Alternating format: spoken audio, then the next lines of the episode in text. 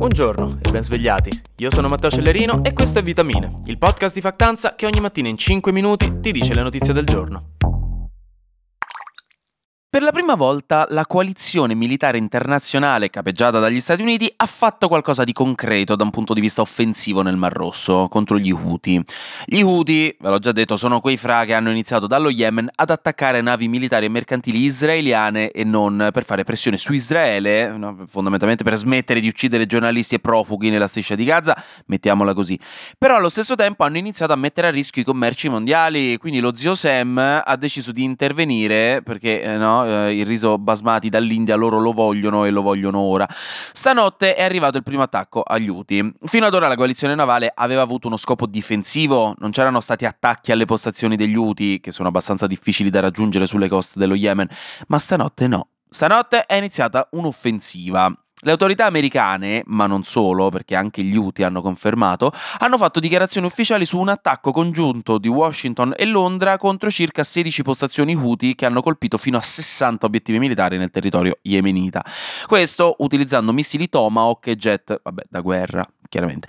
Tra gli obiettivi ci sarebbero sistemi radar, sistemi di difesa aerea, magazzini, postazioni di lancio dei missili e forse anche basi aeree.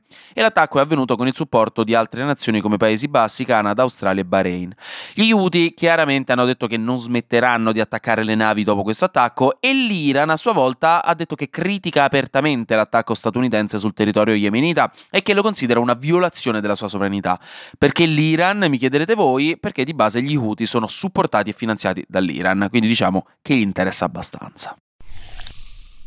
In Germania invece avevano voglia di creare un futuro distopico di ritorno a tempi in cui nessuno era davvero sicuro di non essere il prossimo, mettiamola così, perché è appena uscito fuori uno scandalo che ha a che vedere, indovinate un po', con i neonazisti. Neonazisti e il partito di estrema destra AfD, Alternative für Deutschland. È uscito fuori infatti che il 25 novembre, un mese esatto dalla nascita di nostro Signore Gesù Cristo, guardate che canaglie irrispettose, Diversi fra non proprio tolleranti si sarebbero incontrati vicino Berlino per parlare di un progetto chiamato Remigrazione. Tutto questo è stato svelato questa settimana da un'inchiesta del sito giornalistico Correctif e di base questo progetto, la remigrazione, si basa sull'idea di far deportare via da qualche altra parte, quindi far andare via, tutte le persone non esattamente tedesche.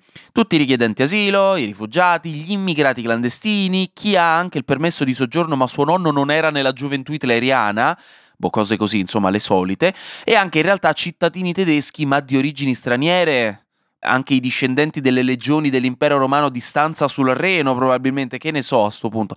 Il 25 novembre, vi dicevo, diversi gentiluomini hanno parlato di come attuare questo piano in un futuro non specificato, con diverse leggi, eccetera, eccetera, addirittura identificando un paese africano nel Nord Africa, comunque definendo l'idea di un paese africano modello nel Nord Africa con cui collaborare per far spostare quel paio di milioncini di persone che risulterebbero indesiderate nel quarto Reich eh, in un possibile governo di estrema destra.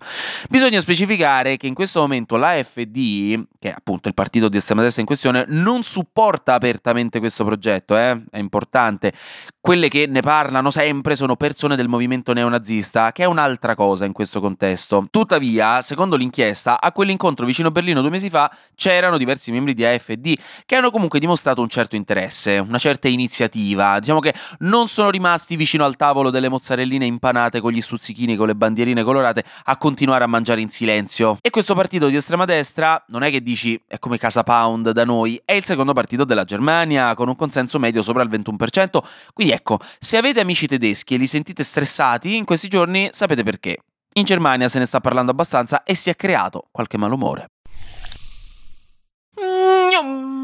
Flash News. Un giovane dottorando di astronomia ha scoperto una formazione spaziale distante da noi 9 miliardi di anni luce chiamata Big Ring, un anello composto da oggetti spaziali che però ha un diametro enorme, 1,3 miliardi di anni luce, e quindi sembrerebbe rompere uno dei principi cosmologici di base, secondo cui oltre una certa soglia di grandezza l'universo risulterebbe essere omogeneo, non avrebbe forme o pattern, quindi ecco gli astronomi avranno un bel po' da pensare questo weekend.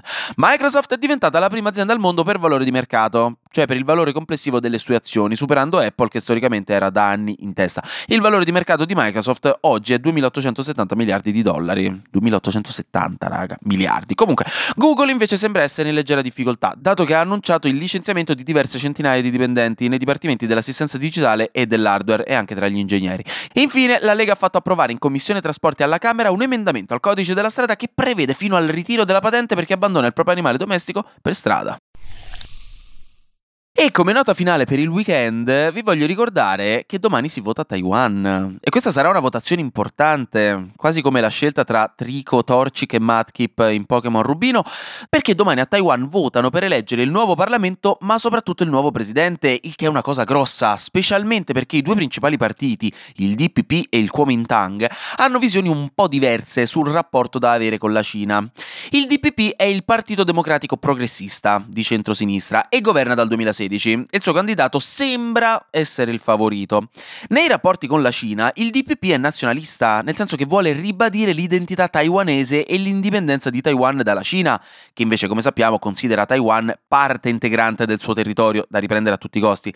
Dall'altra parte c'è il Kuomintang, che spinge per una posizione più morbida e distensiva con la Cina e favorirebbe una reintegrazione dei rapporti appunto con la Cina da un punto di vista economico, commerciale e diplomatico.